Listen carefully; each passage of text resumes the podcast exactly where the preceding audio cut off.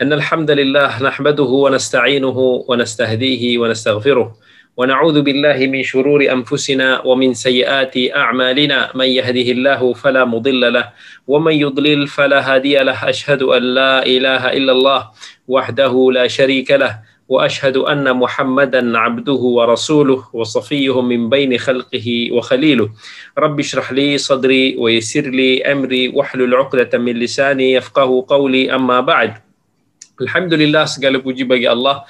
Uh, pada hari ini pada malam ini kita bertemu lagi dalam kuliah ataupun pengajian sirah ataupun sejarah para nabi dan rasul yang mana pada minggu yang lepas kita dah ber, ber, ber, ber, bercerita tentang empat nabi dan rasul antaranya Nabi Dzulkifil uh, ah, apa lagi? Uh, Ilyas Ilyasa um, Nabi Yunus alaihi wassalam dan hari ini insya-Allah kita akan masuk kepada Nabi Allah Musa alaihi salam.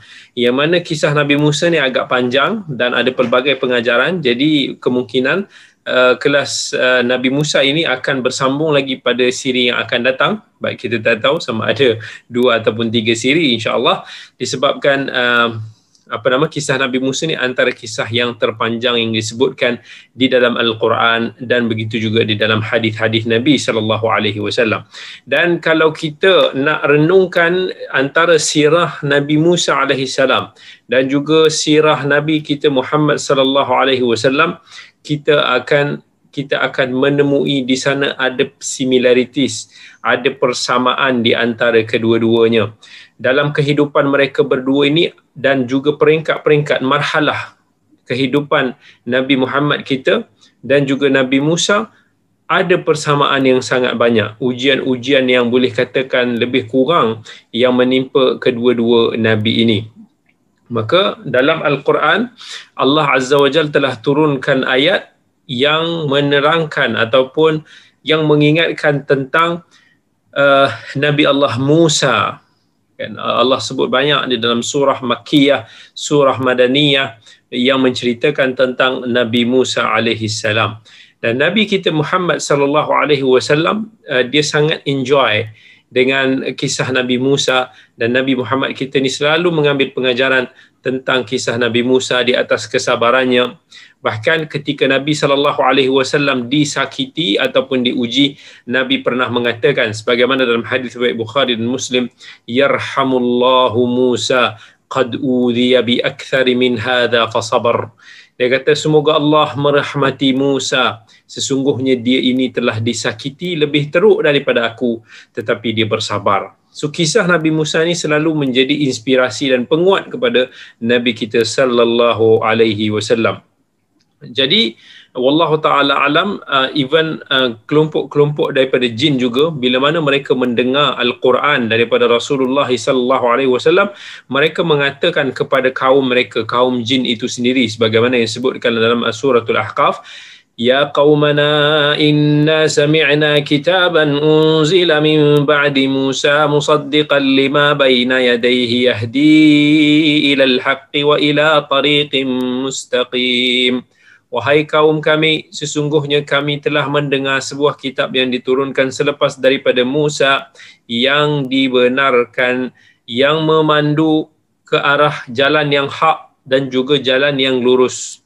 Walaupun Al-Quran ini sebenarnya lebih eh, hampir dengan zaman Nabi Isa alaihi salam. Ya, Nabi Isa ni lebih hampirlah dengan Nabi Muhammad sallallahu alaihi wasallam berbanding dengan Nabi Musa. Tetapi sebagaimana yang disebutkan oleh Warqah bin Naufal kepada Rasulullah sallallahu alaihi wasallam yang ketika Nabi menceritakan tentang kisah baginda ini mendapat wahyu maka Warqah bin Naufal pun sebut hadan namus alladhi anzalallahu ala Musa ini adalah satu apa nama kita kata satu suara yang mana telah diturunkan juga ke atas Nabi Musa.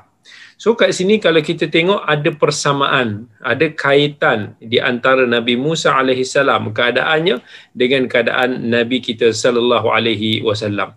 Daripada sudut ujian yang pelbagai, daripada sudut kesukaran yang mereka lalui, ah, daripada zaman mereka kanak-kanak sehinggalah ah, mereka mati dalam pelbagai perkara. Wa fa inna ma'al usri yusra inna ma'al usri yusra sesungguhnya bersama dengan kesukaran itu ada kesenangan dan Allah ulang lagi bersama dengan kesukaran itu ada kesenangan dalam surah syarh. Anyway Allah pun sebut uh, Nabi pun sebut an-nasru ma'as sabr wal farju ma'al karb. Sesungguhnya pertolongan itu bersama dengan kesabaran dan kelapangan itu bersama dengan kesempitan Nabi sallallahu alaihi wasallam ini kalau kita tengok daripada segi aspek antara similariti antara nabi kita dengan Nabi Musa alaihi salam. Nabi kita dilahirkan dalam keadaan yang yatim. Ayahnya meninggal sebelum sempat baginda melihat ayahnya. Nabi Musa alaihi salam juga sejak daripada dikandungkan oleh ibunya yang dalam keadaan takut, dalam keadaan yang susah hati disebabkan oleh kekejaman Firaun pada zaman tersebut yang mana Fir'aun telah memerintahkan untuk disembelih anak-anak daripada Bani Israel kesemuanya. Tetapi Allah telah menjaga Nabi Musa alaihi salam bahkan Nabi Musa ini sendiri telah dibesarkan di rumah Fir'aun itu sendiri. Ah, kemudian kalau kita tengok daripada sudut persamaan Nabi kita Muhammad sallallahu alaihi wasallam disebabkan keyatimannya dia telah diserahkan setelah kewafatan atuknya diserahkan kepada pak ciknya yang hidup dalam keadaan yang kafir dan meninggal dalam keadaan kafir. Abu Talib. Abu Talib walaupun dia jaga Nabi, dia bantu Nabi, dia dia protect Nabi tetapi dia hidup dalam keadaan yang kufur dan meninggal juga di dalam keadaan yang kufur. Begitu juga kalau kita tengok Nabi Musa alaihi salam ah, yang mana telah dibesarkan di rumah yang penuh dengan kekufuran bahkan bapa segala kekufuran iaitu Firaun itu sendiri ah, dibesarkan oleh Firaun yang juga bapa angkatnya yang meninggal dalam keadaan yang kufur juga. Nabi kita Muhammad sallallahu alaihi wasallam selepas diutuskan sebagai rasul uh, menghadapi pelbagai ujian daripada tagut-tagut yang besar-besar belaka seperti Abu Jahal, uh, Utbah bin Rabi'ah, Syaibah bin Rabi'ah, Umayyah bin Khalaf, dan pelbagai lagi yang mana mereka menyifatkan Nabi, menggelar Nabi, menuduh Nabi sebagai penyihir, sebagai penyair, sebagai pendusta, sebagai orang gila.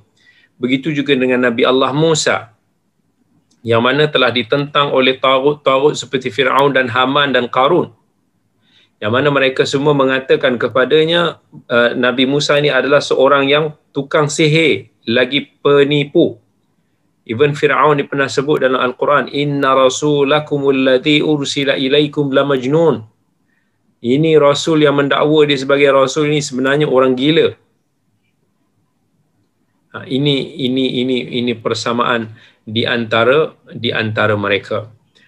Firaun ada tenteranya yang mengejar Nabi Musa. Begitu dengan Abu Jahal bersama dengan tentera-tenteranya yang memburu Nabi kita Muhammad sallallahu alaihi wasallam sampailah bila mana Firaun ini telah ditenggelamkan dan mana Nabi Musa diselamatkan oleh Allah Allah sebut dalam surat Yunus falyawma nunajjika bibadanika litakuna liman khalfaka ayah. Pada hari ini kami akan protect your jasad supaya dia boleh menjadi petanda kepada manusia selepas daripada kamu. Sebab itu mayat Firaun sampai ke sekarang masih lagi wujud. Itu petanda kemu'jizatan al-Quran Begitu juga Nabi sallallahu alaihi wasallam ketika mana telah terbunuh musuh-musuh besarnya ketika perang Badar.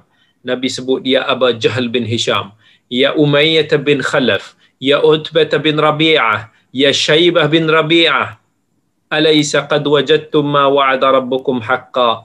Fa inni qad wajadtu ma wa'adi wa'adani rabbi haqqan. Wahai Abu Jahal bin Hisham, yang mana dia adalah merupakan Fir'aun umat ini wahai Umayyah, wahai Utbah, wahai Syaibah, hari ini kamu telah mendapati janji Tuhan kamu itu benar. Sesungguhnya aku telah mendapati bahawa janji ah, Tuhan aku itu itu benar. Begitu juga kalau kita tengok Nabi Musa alaihi salam yang keluar daripada negaranya dalam keadaan yang takut, dalam keadaan yang sangat-sangat uh, berwaspada Begitu juga dengan Nabi kita Muhammad sallallahu alaihi wasallam yang mana telah keluar yang telah dihalau daripada Makkah. Begitu juga dengan Nabi Musa alaihi salam yang mana Allah telah memuliakan Nabi Musa dan orang-orang yang beriman daripada kalangannya dia disambut oleh kaumnya. Begitu juga Nabi sallallahu alaihi wasallam yang mana telah dibukakan pintu Makkah yang telah disambut oleh uh, kaum Al-Ansar di di Madinah sampailah kepada peristiwa pembukaan Makkah yang mana Allah memberikan kejayaan kepada kedua-dua nabi ini. Allah sebut inna fatahna laka fatham mubina. Sesungguhnya kami telah membuka kepada kamu satu pembukaan yang yang besar. Maka kita akan tengok ada persamaan di antara kisah Nabi Musa dan juga Nabi kita Muhammad sallallahu alaihi wasallam. Begitu juga dengan Nabi sallallahu alaihi wasallam dia telah bertembung menentang orang-orang yang antara yang kaya-kaya di zaman dia. Even dalam suratul Anfal Allah sebut innal ladina kafaru yunfiquna amwalahum liyasuddu an sabilillah fasayunfiqunaha thumma takunu alaihim hasratan thumma yughlabun walladzina kafaru ila jahannam yuhsyarun sesungguhnya orang-orang yang kafir mereka ini membelanjakan harta mereka untuk nak menghalang daripada jalan Allah. Mereka ini akan belanja kekayaan mereka tetapi kemudiannya akan menjadi penyesalan dan kemudian mereka akan ditewaskan. Lalu orang-orang yang kafir ini akan diheret ke dalam api neraka jahanam begitu juga dengan Nabi Musa alaihissalam yang telah diuji yang telah menentang dengan orang-orang kaya pada zaman ini seperti Qarun. Ah, Qarun ni apa apa ah, orang sampai kayanya Qarun ni orang kata pun sampai sekarang harta Qarun kan. Akhirnya Qarun ini telah ditenggelamkan ah, di dalam bumi itu sendiri dan telah diberikan kemenangan kepada Nabi Musa alaihi assalam. Peliknya juga Nabi kita Muhammad sallallahu alaihi wasallam antara orang yang menuduh Nabi kita dengan tuduhan seperti penipu, orang gila adalah pakciknya sendiri Abu Lahab. Begitu juga Nabi Musa alaihi salam yang mana uh, telah diuji dengan Qarun yang merupakan antara kaum Nabi Musa yang dikatakan Qarun ni adalah sepupu Nabi Musa itu sendiri. Ujian apakah yang lebih berat daripada ditentang oleh kaum keluarga sendiri, sahabat sendiri, orang yang kita rasakan sepatutnya protect kita tetapi mereka ini menghina kita, menentang kita. Nabi sallallahu alaihi wasallam diuji dengan uh, kewujudan kepala-kepala munafik seperti Abdullah bin Ubay bin Salul. Yang Abdullah bin Ubay bin Salul ini juga memiliki pengikut yang ramai. Begitu juga Nabi Musa alaihi salam yang diuji dengan kepala munafik pada zaman dia itu iaitu As Samiri. Samiri al-Kadzab. Yang mana Samiri yang mendusta ini juga memiliki ramai pengikut. Nabi kita Muhammad sallallahu alaihi wasallam diuji disakiti dengan begitu dahsyat sampaikan isteri baginda pernah dituduh curang dan pelbagai ujian lagi. Begitu juga dengan Nabi Musa alaihi salam yang mana Nabi Musa telah diuji dengan begitu dahsyat.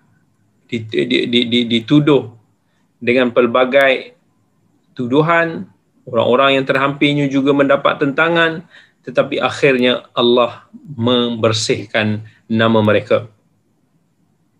Nabi Musa menghadapi tentangan kaumnya Bani Israel. Nabi kita Muhammad sallallahu alaihi wasallam juga ditentang oleh Bani Israel. Bahkan orang-orang munafik yang lain juga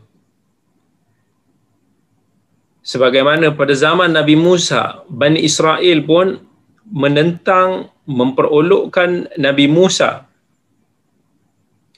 Apa kata Nabi Musa kepada kaumnya? Ya qaumi dkhulul ardal muqaddasata allati kataballahu lakum wa la tartaddu ala adbarikum fatanqalibu khasirin. Wahai kaumku masuklah ke dalam bumi yang tanah suci ini yang telah ditentukan oleh Allah kepada kamu dan janganlah kamu berpaling ke belakang nescaya kamu akan rugi. Tapi tengok apa yang dikatakan Bani Israel menjawab nabi mereka ini. Apa Bani Israel kata qalu ya Musa inna fiha qauman jabbarin wa inna lan nadkhulaha hatta yakhruju minha. Fa in yakhruju minha fa inna dakhilun. Wahai Musa sesungguhnya di dalam tempat tersebut ada kaum yang brutal lagi ganas kami tak mau masuk sampai mereka keluar kalaulah mereka dah keluar nanti baru kami masuk Dan lebih teruk lagi mereka kata ya Musa inna lan nadkhulaha abadan ma damu fiha fadhhab anta wa rabbuka faqatila innaha huna qa'idun. Wahai Musa kami tidak mau masuk selama-lamanya selagi mana orang-orang yang brutal dan ganas itu ada di dalamnya. Pergilah kamu dengan Tuhan kamu. Kami nak stay dekat sini.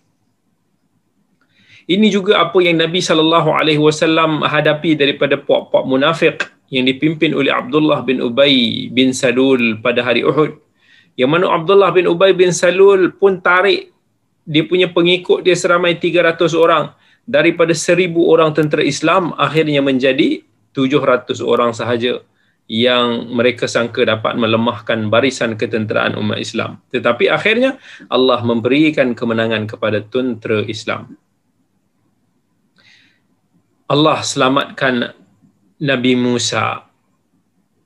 Ketika mana Nabi Musa terperangkap jalan mati di hadapannya laut. Yang mana para sahabat Nabi Musa ketika itu Bani Israel dia kata inna lamudrakun habislah kita kena kejar dah tak boleh nak lari pergi mana Fir'aun dah dekat belakang kita dekat depan kita laut kita nak lari pergi mana Maka Nabi Musa pun jawab, Kalla inna ma'iya rabbi sayahdin. Tidak sesekali kita akan tewas pada hari ini. Sebab bersama dengan kita adalah Tuhanku yang akan menunjukkan kepada aku. Maka Allah selamatkan dia dan akhirnya Allah tenggelamkan Fir'aun. Begitu juga dengan Nabi kita Muhammad sallallahu alaihi wasallam. Ketika bersama dengan Abu Bakar dikejar oleh tentera musyrikin Quraisy daripada Makkah. Sehingga membuatkan Nabi ketika hendak berhijrah ke Madinah terpaksa menyuruh di dalam gua. Sampailah sampailah Abu Bakar pun kata ya Rasulullah lau nadhara ahaduhum tahta tahta qadamaihi la absarna kalaulah mereka ni dia nampak kita ni ada dekat bawah lubang tu kalaulah mereka tunduk je mereka akan nampak kita dekat bawah tetapi Rasulullah sallallahu alaihi wasallam jawab Ya Abu Bakar, ma dhannuka bi ithnain Allah thalithuhuma. Maksudnya dia kata wahai Abu Bakar bertenang. Apa kau nak nak rasa bila kita ada pihak yang ketiga itu Allah yang bersama dengan kita Sampai Allah sebutkan kisah ini di dalam Al-Quran dalam surah At-Taubah. إذ أخرجه الذين كفروا ثاني اثنين إذ هما في الغار إذ يقول لصاحبه لا تحزن إن الله معنا فأنزل الله سكينته عليه وأيده بجنود لم تروها ketika itu Nabi sallallahu alaihi wasallam boleh merasakan kegusaran Abu Bakar tetapi Nabi kata macam mana yang Nabi Musa sebut kalau Nabi Musa kata inna ma'i rabbi sayahdin sesungguhnya bersama dengan aku Tuhanku yang akan menunjukkan aku jalan dan Nabi kita Muhammad sallallahu alaihi wasallam kata la tahzan innallaha ma'ana. Janganlah kamu bersedih wahai Abu Bakar, sesungguhnya Allah itu bersama dengan kita. Subhanallahil azim. Subhanallahil karim yang telah menyelamatkan para aulianya yang telah memuliakan mereka, telah menjaga mereka, memelihara mereka.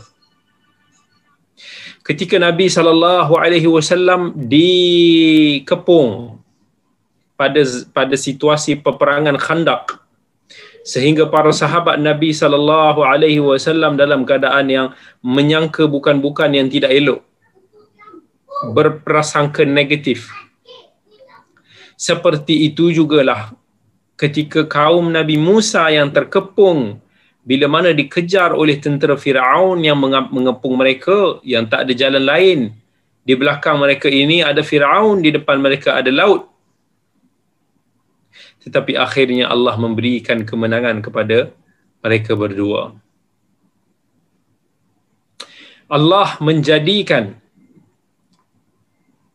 Nabi Musa alaihi salam ataupun Allah melantik Nabi Musa punya pembantu daripada kalangan keluarganya iaitu Nabi Allah Harun. Nabi Harun yang merupakan keluarga kepada Nabi Musa adalah pembantu terkuat kepada Nabi Musa. Begitu juga dengan Nabi sallallahu alaihi wasallam. Yang Nabi pernah kata kepada keluarganya Ali bin Abi Talib sepupunya itu. Ama tarda an takuna minni bimanzilati Harun min Musa illa annahu la nabiyya ba'di tidakkah kamu reda wahai Ali untuk kamu ini berada bersama dengan aku ni? Yang mana kedudukan kamu ni? Umpama kedudukan Harun di sisi Musa. Kecuali tiada nabi lagi selepas daripada aku. Allah Subhanahu wa taala menjadikan kematian Nabi kita Muhammad sallallahu alaihi wasallam di bumi Madinah. Bukan di bumi kelahiran Nabi sallallahu alaihi wasallam di Makkah. Begitu juga dengan Nabi Musa yang mana meninggal berhampiran dengan Baitul Maqdis. Subhanallah. Sedangkan Nabi Musa lahir di di Mesir. So itu antara yang kita katakan persamaan tentang kehidupan Nabi kita Muhammad sallallahu alaihi wasallam dan juga Nabi Allah Musa alaihi assalam.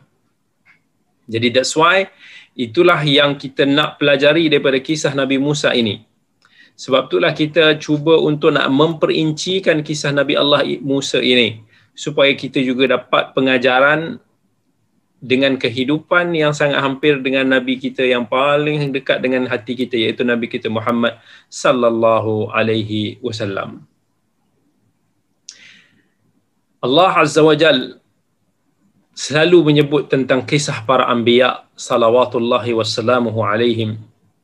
Selalu peringatkan Allah suruh kita ceritakan Allah suruh kita kongsikan dengan dengan kawan-kawan kita semua. Allah kata faqsusil qasas la'allahum yatafakkarun. Ceritakanlah kisah-kisah ini supaya manusia itu boleh berfikir. Bahkan dalam surat Yusuf Allah sebut laqad kana fi qasasihim ibratul liulil albab sesungguhnya pada kisah para-para nabi itu ada ibrah ada pengajaran kepada orang-orang yang bijak bahkan Allah azza wa jalla sebut khas tentang Nabi Musa alaihi salam apa kata Allah azza wa jalla dalam surat Maryam واذكر في الكتاب موسى إنه كان مخلصا وكان رسولا نبيا Allah suruh ingatkan kita kepada seorang rasul yang bernama Musa.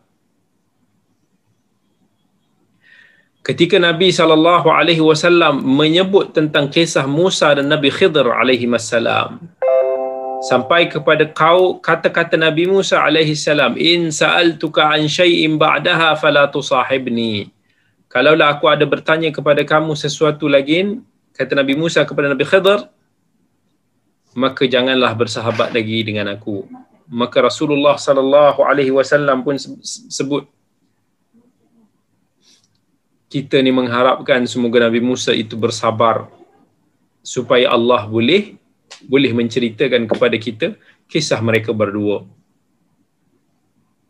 supaya Nabi Muhammad sallallahu alaihi wasallam boleh mengambil ibrah daripada kisah Nabi Musa alaihi assalam. Kata Imam Al-Hafidh Ibn Kathir rahmatullahi alaih ketika menjelaskan tentang asbab pentingnya kita mengingatkan tentang sirah Nabi Musa alaihi salam. Kata Nabi eh, kata Al-Hafidh Ibn Kathir Allah banyak menyebut tentang kisah Nabi Musa dengan Firaun di dalam Al-Quran.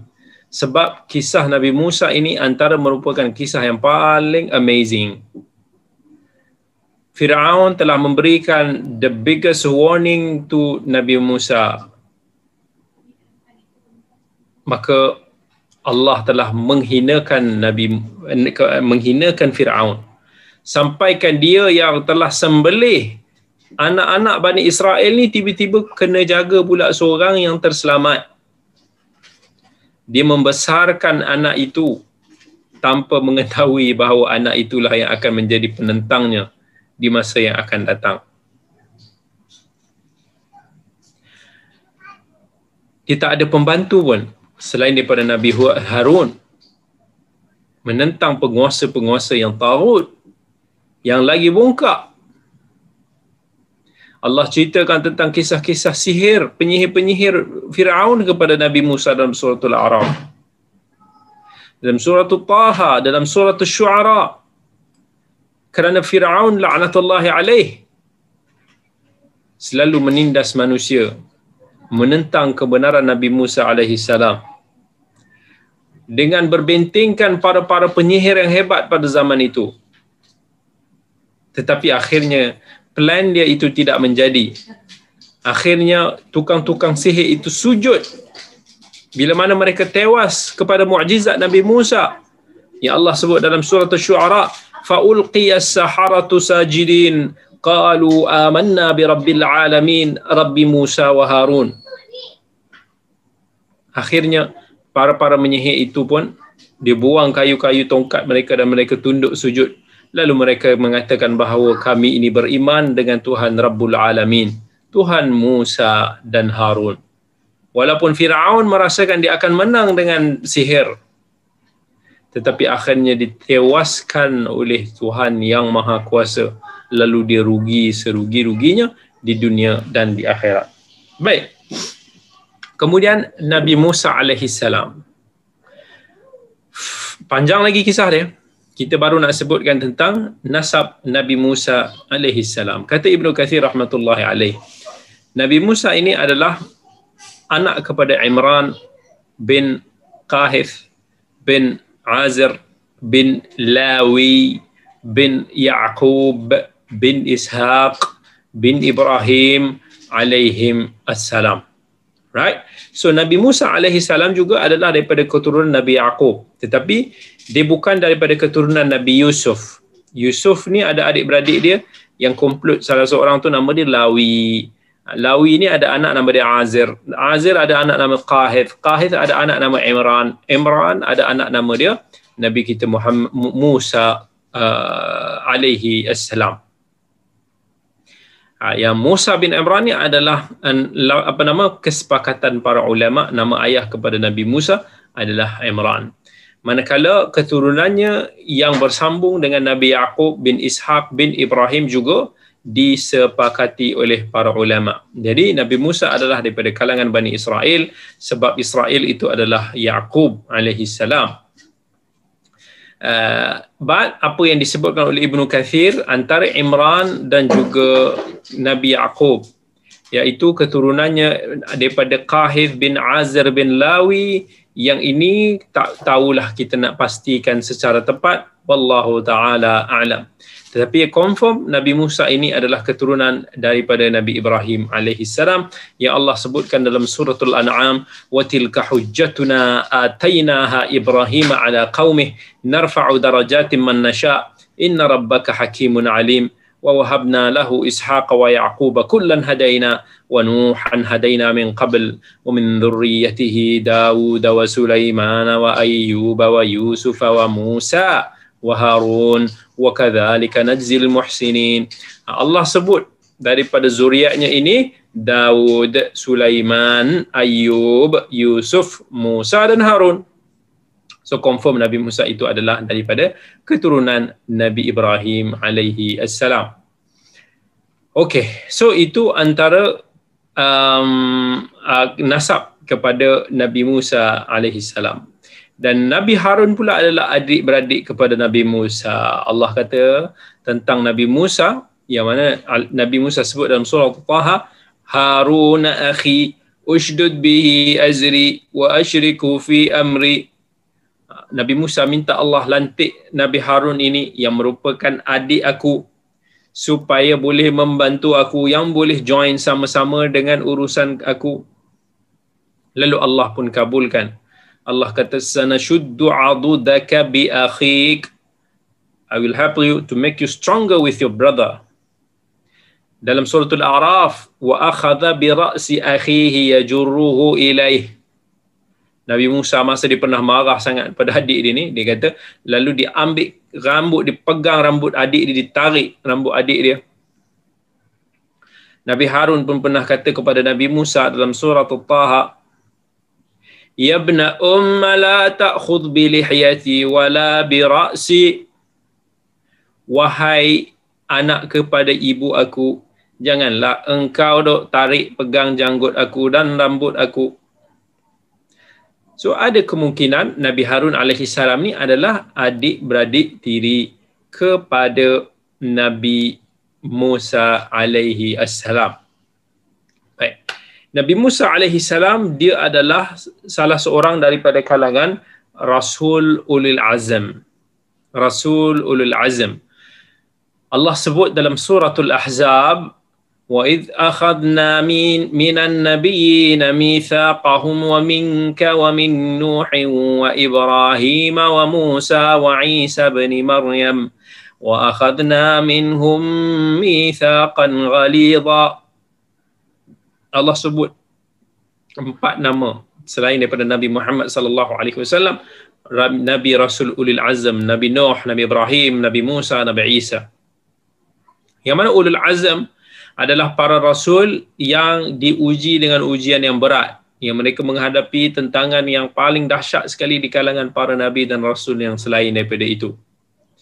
Dalam hadis syafa'ah uh, Nabi sallallahu alaihi wasallam pernah menceritakan manusia di akhirat kelak akan bertemu dengan Nabi Adam untuk meminta syafaat. Lalu pergi kepada Nabi Nuh, kemudian pergi kepada Nabi Ibrahim, kemudian pergi kepada Nabi Musa, kemudian pergi kepada Nabi Isa. Jadi nama-nama nabi itu yang merupakan keturunan kepada Nabi Adam alaihi salam adalah rasul ulul azam. Begitu juga Allah sebutkan mereka ini bersama-sama dalam surah Asy-Syura. Allah kata syara'a lakum minad dini ma wassa bihi nuha walladhi awhayna ilaik wa ma wassayna bihi ibrahim wa musa wa isa an aqimud dina wa la tatafarraqu fihi Allah sebut tentang Allah telah syariatkan kepada kamu agama apa yang telah diwasiatkan kepada Nuh kepada para-para nabi sebelum kamu seperti Ibrahim, Musa dan Isa untuk kamu mendirikan agama dan janganlah kamu berpecah. Allah pesan kepada Nabi kita Muhammad sallallahu alaihi wasallam dalam suratul Ahqaf, "Fasbir kama sabara ulul azmi minar rusul." Bersabarlah sebagaimana kesabaran para rasul ulul azam.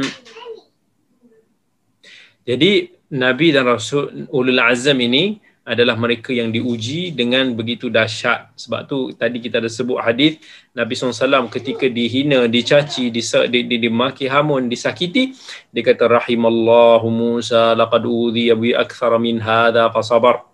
Semoga Allah merahmati Musa yang mana dia telah diuji disakiti lebih teruk daripada ini lalu dia ber ya dia lalu bersabar. So of course Nabi Musa alaihi salam termasuk daripada kalangan rasul ulul azam. Alright. Now we are going through the sifat kepada Nabi Allah Musa alaihi salam. Saya nak bacakan sebuah hadis uh, dalam riwayat al-Bukhari ketika Nabi sallallahu alaihi wasallam di Isra ataupun di Mi'raj lah. Nabi kata ra'aitu Musa wa idha huwa rajulun darbun rajil ka'annahu min rijali shanu'ah. Wa ra'aitu Isa fa idha huwa rajulun rab'atun ahmar ka'annama kharaja min Dimas wa ana ما به. ثم أتيت بإناءين في أحدهما لبن وفي الآخر خمر. فقال اشرب أيهما شئت. فأخذت اللبن فشربته.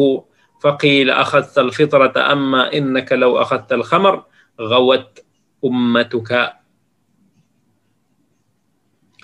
نبي موسى pun pernah menyifatkan Nabi Adam eh, Nabi eh, Nabi Nabi Muhammad SAW pernah menyifatkan Nabi Musa. Katanya Musa Adamu tualun ka'annahu min rijali shanu'ah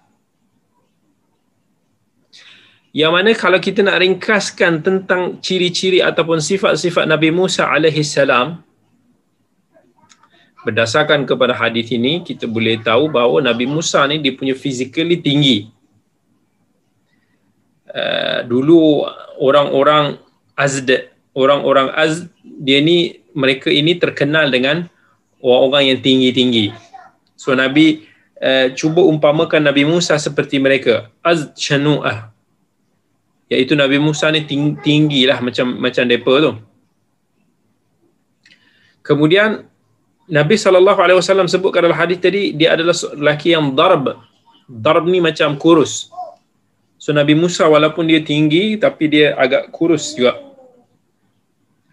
Kemudian Nabi kata laisa bil ja'd.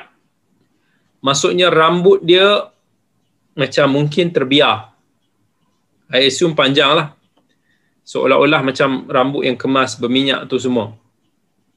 So rambut dia ni uh, bukanlah macam diikat.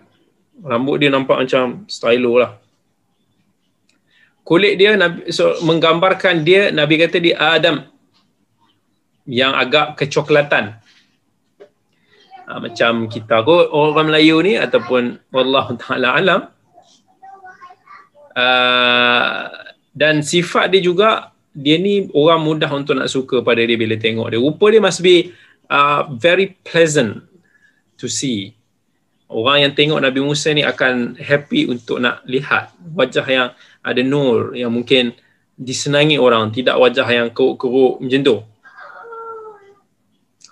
Allah sebut dalam Al-Quran surah Taha wa alqaitu alaika mahabbatan minni. Allah pun campakkan perasaan uh, kecintaan kepada Nabi Musa. Nabi Musa juga daripada ayat-ayat Quran disebutkan bahawa dia seorang yang kuat. He is very strong. Bukannya lembek berdasarkan kepada kata seorang wanita di dalam Al-Quran kepada ayahnya. Dalam suratul Qasas dia kata inna khayra man istajarta al-qawiyul amin. Sebaik-baiknya kita upah orang yang kuat lagi amanah. Yang dimaksudkan yang kuat dan amanah itu adalah bila dilihat Nabi Musa yang memang kuat. Dan Nabi Musa alaihi salam dia boleh bercakap bersama dengan Allah wa kallamallahu Musa taklima ha, sebab tu dia digelar sebagai kalimullah dan uh, Nabi Musa alaihi salam juga seperti Nabi kita Muhammad sallallahu alaihi wasallam yang mana dia juga sebagai pengembala kambing. Dalam surah Taha Allah pernah menyebutkan wa ma tilka bi yaminika ya Musa? Qala hiya asaya atawakkau 'alayha wa hushu biha 'ala ghanami wa li fiha ma'arib ukhra. Maksudnya dia nak cerita yang aku pegang tongkat ni lah supaya aku boleh tongkat ni aku boleh sandar ataupun aku boleh gunakan untuk nak nak nak ngembala kambing tu. So dia uh, Nabi Musa juga adalah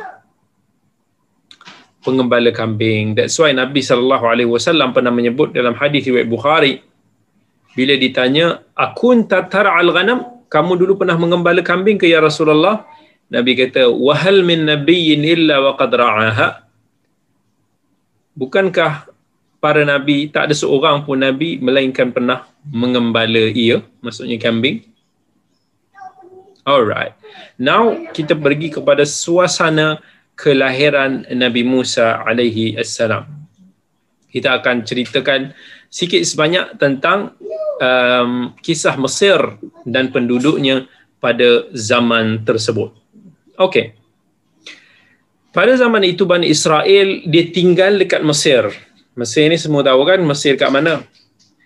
Bani Israel mula tinggal di Mesir ketika Nabi Yusuf alaihi salam panggil adik-beradik kalau uh, hadirin hadirat semua ikut dengan kisah Nabi Yusuf yang pernah kita ceritakan sebelum ini, kita dah ceritakan lebih lanjut macam mana Nabi Yusuf bawa mai ayah dia Yaqub yang yang bergelar sebagai Israel itu uh, dibawa anak-anak dia semua ni datang ke Mesir. Nabi Nabi Yusuf pernah ajak dan dia kata waktu ni bi ahlikum ajma'in bawa mai semua keluarga kita datang ke datang ke Mesir. Maka Nabi Yaqub dan anak-anaknya ini semua datang ke Mesir lalu dia tinggal di Mesir sampailah beranak bina anak bina beranak bina jadi satu klan Bani Israel uh, sampailah kepada zaman Nabi Musa alaihi assalam. Cuma pada zaman Nabi Musa itu uh, Firaun ni Firaun ni sebenarnya bukan nama. Firaun ni adalah gelaran kepada uh, the, the the great leader pada zaman itu. Raja di di di di di, di Mesir. Macam mana kalau kita kata yang paling tinggi di Mes, di Malaysia ini kita panggil sebagai yang di Pertuan Agong so yang di Pertuan Agong ni uh, gelaran tetapi boleh bertukar-tukar sekejap. Mungkin sultan negeri ini kemudian sultan negeri itu mereka boleh jadi yang di-Pertuan Agong jadi Firaun juga wujud daripada sebelum zaman Nabi Musa itu adalah gelaran pemimpin kepada Mesir. Tetapi Firaun yang terkenal Ramses ni pada zaman Nabi Musa ini adalah Firaun yang kejam. Firaun yang mendakwa dirinya uh, ada ketuhanan. Sampai diberani mengatakan ana rabbukumul a'la. Sesungguhnya aku adalah tuhan kamu yang tertinggi. Firaun dengan penuh angkuh dia dia, dia boleh cabar dia kata ya ayyuhal mala'u ma alimtu lakum min ilahin ghairi.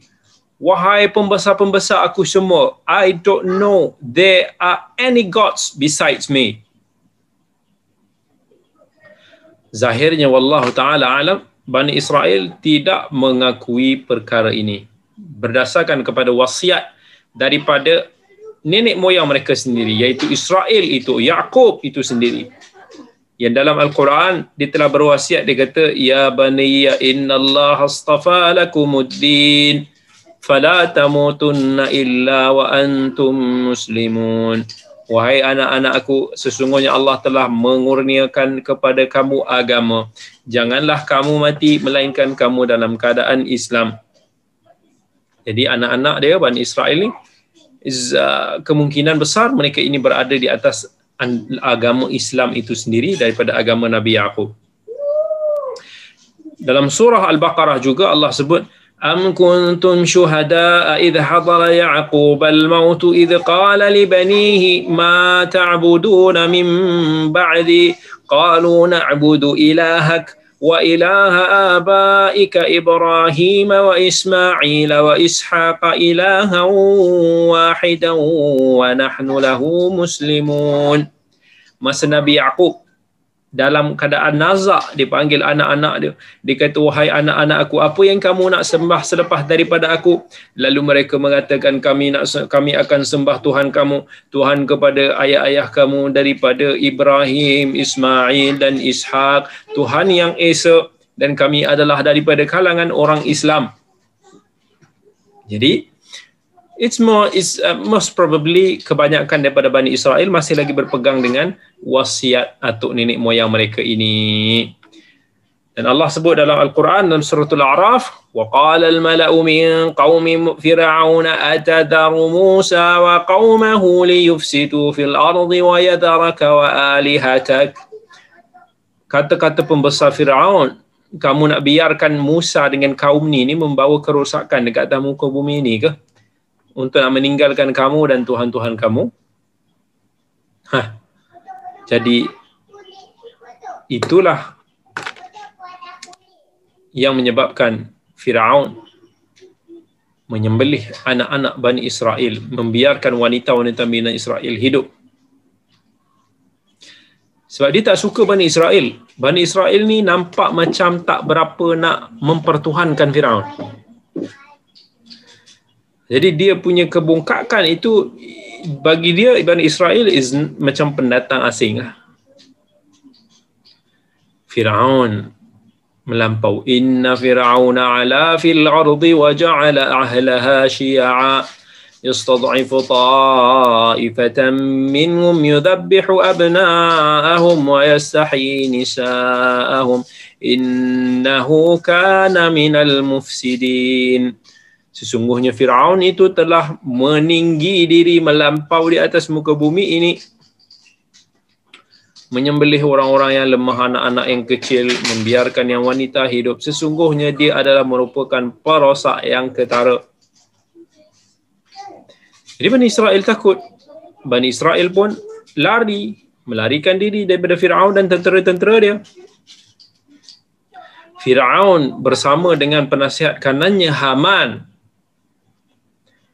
memang takut kerajaan mereka ini jatuh ke tangan Bani Israel. Subhanallah. Allah dalam Quran dalam surah Al-Qasas sebut wa numakkina lahum fil ard wa nuriya fir'auna wa hamana wa junudahuma minhum ma kanu yahdarun Allah tunjukkan kepada Firaun dan Haman dan tentera dia apa yang mereka takutkan itu. Jadi sampailah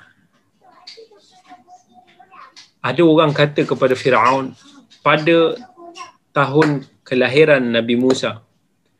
Dia kata tahun ini akan dilahirkan seorang budak daripada Bani Israel yang akan meragut kamu punya kerajaan. Maka Firaun pun pergi cek rekod daripada Jabatan Pendaftaran Negara untuk tengok mana anak-anak yang lahir pada tahun itu lalu anak-anak lelaki itu semua dibunuh. Yang perempuan sahaja dibiarkan. seorang ahli sihir ataupun pawang bak kata Imam Al-Qurtubi dia kata inna mauludan yuladu fi bani Israel akan ada kelahiran daripada Bani Israel yang akan merampas kerajaan kamu ataupun ada setengah riwayat kata Fir'aun ini melihat peristiwa tersebut di dalam mimpinya. Maka itu yang terjadi Allah telah memperlihatkan kepada Firaun apa yang paling ditakuti dia.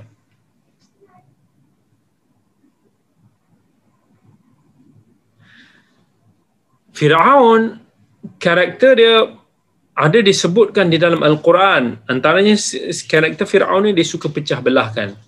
Allah kata wa ja'ala ahlaha syi'a. Firaun kejam tak terperi. Budak-budak kecil baby-baby dia boleh sembelih. Yudhabbihu abna'ahum. Firaun pun mentuhmah melabel orang-orang saleh pada zaman dia sebagai perosak atadharu Musa wa qaumahu liyufsidu fil ardi wa yadharaka wa alihataka adakah kamu nak biarkan Musa dan kaumnya ini melakukan kerosakan di atas muka bumi ini? Mereka tuduh Nabi Musa, mereka tuduh Nabi Harun sebagai penyihir. In hadhani la sahiran yuridani an yukhrijakum min ardikum bi sihrihima wa yadhhaba bi tariqatikumul muthla. Ini dua-dua penyihir ini nak usir kamu daripada tanah kamu.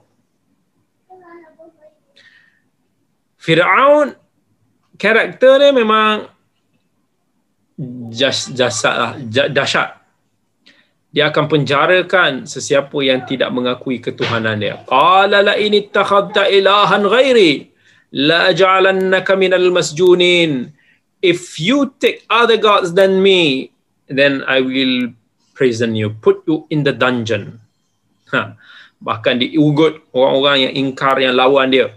Fala uqatti anna aydiyakum wa arjulakum min khilafin wa la usallibannakum fi judhu'in nakhli wala ta'lamun ayyuna ashaddu 'adhaban wa abqa I will cut your hand I will cut your leg secara bersilang I will cross you I will put you gantungkan dia punya mayat dekat pokok-pokok kurma then let we see siapa punya seksaan yang lebih ngeri. Dia sanggup mencabar Allah. Ha. So itulah Firaun. Fir'aun yang telah memerintah Mesir pada Musa. Okey, sebentar, sebentar. Mati pula ayat.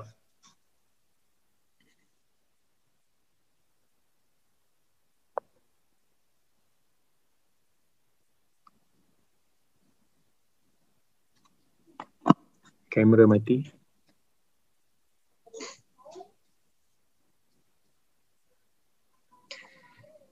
Alright, uh, maaf semua. Uh, apa nama? Kamera punya bateri tadi tu mati. So uh, dia berpaling dia dia dia dia, dia, dia, dia, dia kembali kepada uh, kamera yang tidak berapa cantik ini. Okey, tak apa kita teruskan. Uh, cepat menor bateri dia kering. Baik. Uh, so itu antara karakter Firaun. So karakter Firaun uh, begitulah.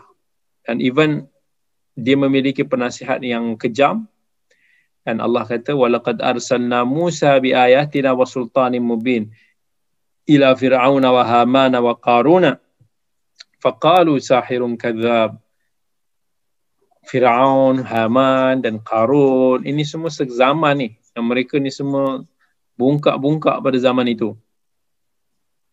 Ha, itu Firaun. Itu zaman Firaun. Um, dalam uh, riwayat Ibnu Kathir, Ibnu Kathir pernah sebut bangsa Qibti dia pernah mengadu kepada Firaun tentang kekurangan kaum Bani Israel disebabkan uh, anak-anak mereka yang lelaki telah dibunuh. Uh, dia, dia mengadu kepada Firaun.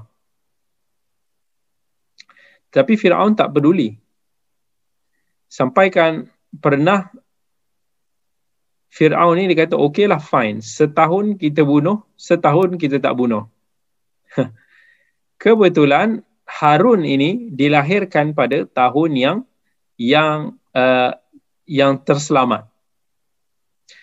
Musa dilahirkan pada tahun yang kena bunuh. Okay, so sebab itulah Nabi Harun boleh boleh terselamat. Okay, kelahiran Nabi Musa alaihi salam Firaun uh, Firaun. Pula kelahiran Nabi Musa alaihi salam. Dia lahir dalam suasana begitu dalam suasana uh, kerajaan yang yang jahat. Bila bila dah kebetulan pula qadarullah ibu kepada Nabi Musa ini mengandung dia takutlah sebab dia tahu bahawa anak ini akan dilahirkan pada tahun yang mana Firaun dia nak bunuh. Anak-anak uh, anak-anak kecil daripada kalangan Bani Israel semakin hampir tempoh nak melahirkan si anak, semakin takut, semakin risau. Apa ni uh, ibu kepada Nabi Musa. Tetapi ingat Allah pernah sebut fa inna ma'al usri yusra. Sesungguhnya di setiap kesusahan itu ada kesenangan. Even Allah kata wa may yattaqillaha yaj'al lahu makhraja wa yarzuquhu min haitsu la yahtasib. Siapa yang bertawakal, bertakwa kepada Allah, Allah pasti akan memberikannya jalan keluar dan Allah pasti akan memberinya rezeki yang tidak disangka-sangka. Maka akhirnya ibu kepada Nabi Musa pun melahirkan Musa. Dan dia semakin takut bila mana berita itu akan sampai. Huh, mana ada ibu yang nak kehilangan anaknya? tetapi Allah Azza wa Jal sebut dalam suratul Qasas wa auhayna ila ummi Musa an ardi'i فإذا خفت عليه فألقيه في اليم ولا تخافي ولا تحزني إنا رادوه إليك وجاعلوه من المرسلين kami mewahyukan kepada ibu Musa supaya terus susukan Musa kalau kamu khawatir tentang keselamatannya, kamu campakkan sahaja dalam sungai. Dan kamu jangan takut dan jangan kamu bersedih. Sesungguhnya kami akan kembalikan anak kamu ini kepada kamu dan jadikannya daripada kalangan para rasul. Jadi Allah telah memberikan wahyu. Allah telah mencampakkan di dalam hati ibu Musa untuk terus menyusukan anaknya.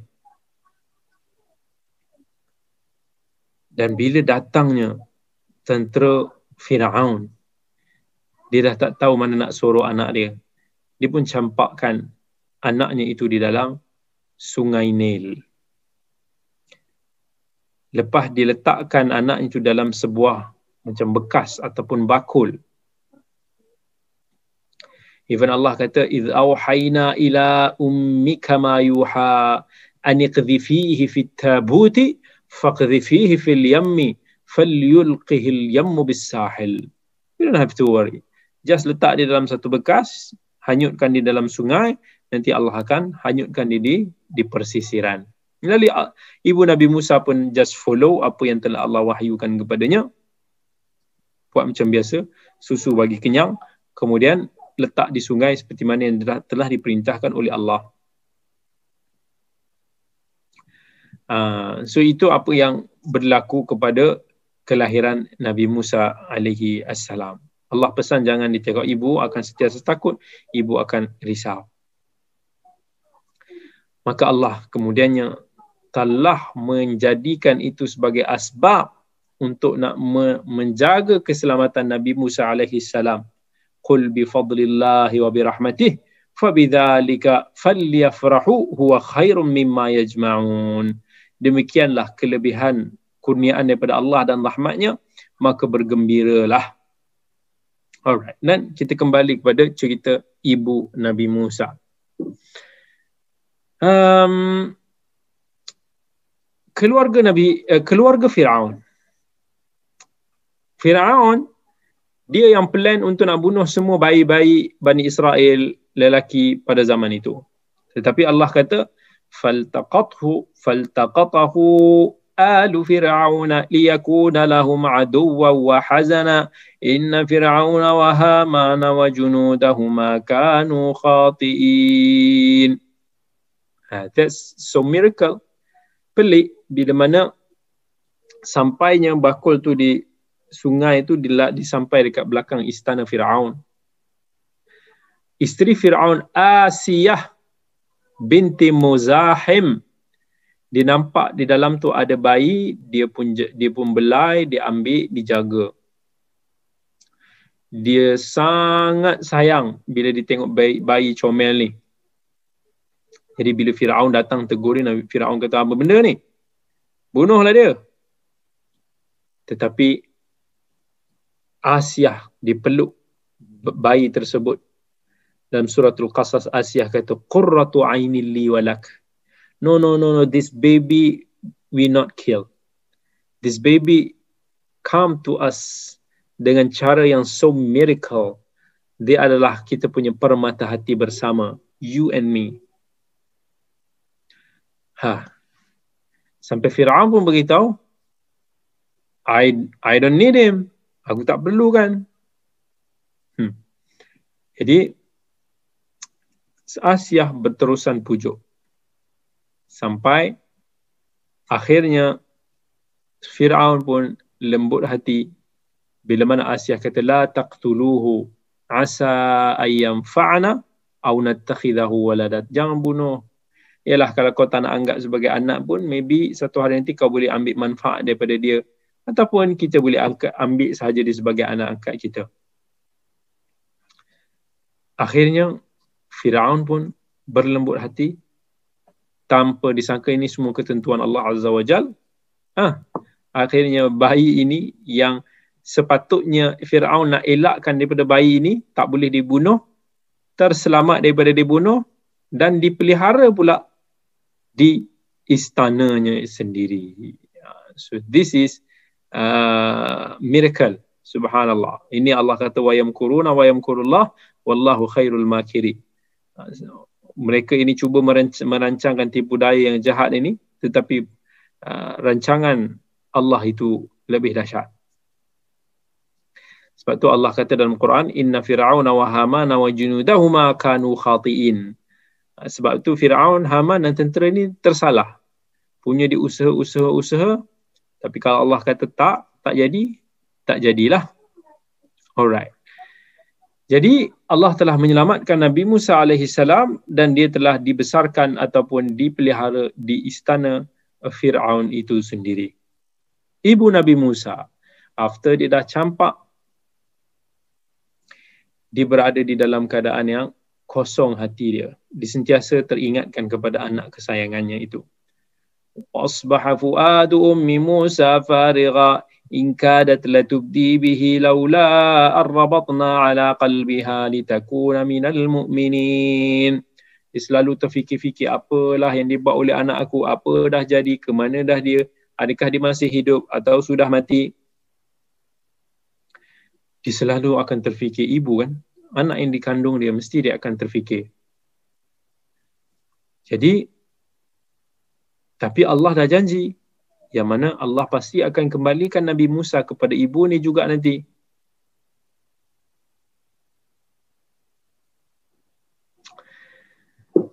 Jadi akhirnya itu ketentuan Allah Azza wa Jal. Subhanallah. Adik kepada Nabi Musa ataupun kakak kepada Nabi Musa uh, mak dia suruh untuk nak cuba follow up cari khabar berita adakah adik dia tu masih hidup ataupun tidak eh jadi dia follow dia berita dan akhirnya dia bertemu dia dia follow dia tahu yang bayi tersebut telah diambil di rumah Firaun. Di rumah Firaun yang tawid yang mana duk mengaku sebagai Tuhan tu. Kakak dia pun tak tahu apa akan jadi kepada adik dia itu kan bila dah diambil oleh Firaun itu sendiri. Macam mana nak bagi tahu kepada ibu yang mana anaknya di rumah Fir'aun. Jadi dah sampai berita itu kepada kakak kepada Nabi Musa yang mengatakan bahawa Musa hidup dalam keadaan yang aman di istana Firaun. Allah telah mencampakkan perasaan sayang yang luar biasa kepada istrinya sendiri, isteri Firaun itu. Sampaikan dia nak cari ibu susuan untuk nak susukan Nabi Musa yang menangis kelaparan tapi tak ada tak ada siapa-siapa nak bagi minum susu. tak ada siapa pun yang Nabi Musa masa tu dibawa ibu-ibu susuan Nabi Musa tak nak minum, tak nak minum, tak nak minum. Bila di orang kata apa dihalakan, di di di ditalakan kepada susu ibu ibu-ibu yang mana nak cuba diambil sebagai ibu susuan Nabi Musa reject tak mau. sampailah isteri ini berterusan mencari, mencari, mencari. Dan dia takut Nabi Musa akan mati kelaparan kerana tak minum-minum. Tapi Allah dah sebut dalam Quran wa harramna alaihi al-maradi'a min qabl. Allah telah membuatkan Nabi Musa ni dia tak mau minum daripada mana-mana perempuan. Jadi ketika itu juga kakak Nabi Musa dia pun tahu yang mana family ataupun isteri kepada Firaun yang mencari ibu susuan yang of course masa tu apa nama ibu Nabi Musa itu sendiri masih masih penuh dengan susu kan tak ada anak maka akhirnya itulah dia bagi tahu hal adullukum ala ahli baitin yakfulunahu lakum wa hum lahu nasihun akhirnya dia diperkenalkan, diberitahu bahawa ada seorang ibu susuan yang boleh membantu untuk nak memberikan susuan kepada bayi ini. Dan bila sahaja dipertemukan Nabi Musa dengan ibunya ini, terus Nabi Musa pun minum daripada susu ibunya itu. Lalu orang-orang di istana Firaun pun happy dan mereka kembali bagi tahu kepada Asia yang ada Nabi Musa ini minum juga daripada susu seorang wanita tanpa menyedari itu adalah ibunya. Jadi dia orang panggil supaya wanita itu datang ke istana boleh jadi tukang susu Nabi Musa. Tapi ibu dia tu kata tak mau. Dia kata aku ada suami, aku ada anak-anak lain. Aku tak boleh nak pi duduk kat istana. Kalau nak baby ni stay dengan aku. Maka bila tempoh nak bagi susu ibu kepada uh, Asia pun akan hantar Nabi Musa kepada ibu dia. Dia bagi upah dia sediakan pelbagai kelengkapan dia tak tahu itu sebenarnya adalah ibu sebenar kepada Nabi Musa. Dan Allah telah sebut faradadnahu ila ummihi kay taqarra 'ainuha wa la tahzan wa lit'alama anna wa'dallahi haqq. Kami telah kembalikan Musa itu kepada ibu dia supaya boleh menyejukkan hati ibunya supaya ibunya tidak lagi bersedih hati supaya dia tahu bahawa janji Allah itu adalah benar. Subhanallahil azim so itu apa yang terjadi kepada Nabi Musa alaihi salam kisah awal-awalnya daripada kelahirannya sampailah dia disusukan oleh ibunya sendiri. Baik. Jadi insya-Allah uh, kita akan sambung lagi kelas kita sambungan kepada kisah Nabi Musa pada siri akan datang. Uh, yang kita pun uh, tak jangkakanlah entah berapa siri yang kita akan bincang tentang Musa sebab kisah Nabi Musa ini panjang sikit daripada kisah-kisah para nabi dan rasul yang lain. Tapi insya-Allah moga-moga kita ambil faedah daripada kisah Nabi Musa salam ini dan uh, sekiranya ada apa-apa soalan boleh ajukan di ruang uh, di ruang uh, komen kita insya-Allah dan sekiranya tiada maka insya-Allah kita mungkin bertemu lagi pada minggu yang akan datang. Baik. Uh, terima kasih banyak-banyak saya ucapkan kepada semua sahabat-sahabat yang dirahmati oleh Allah semua. Insya-Allah kalau tak ada apa-apa soalan, kita bertemu lagi pada minggu yang akan datang. Aku lu qauli hadha wa astaghfirullahal azim li wa lakum. Wassalamualaikum warahmatullahi wabarakatuh. InsyaAllah kita sambung lagi pada Rabu minggu hadapan pada waktu yang sama 9 suku malam insyaAllah.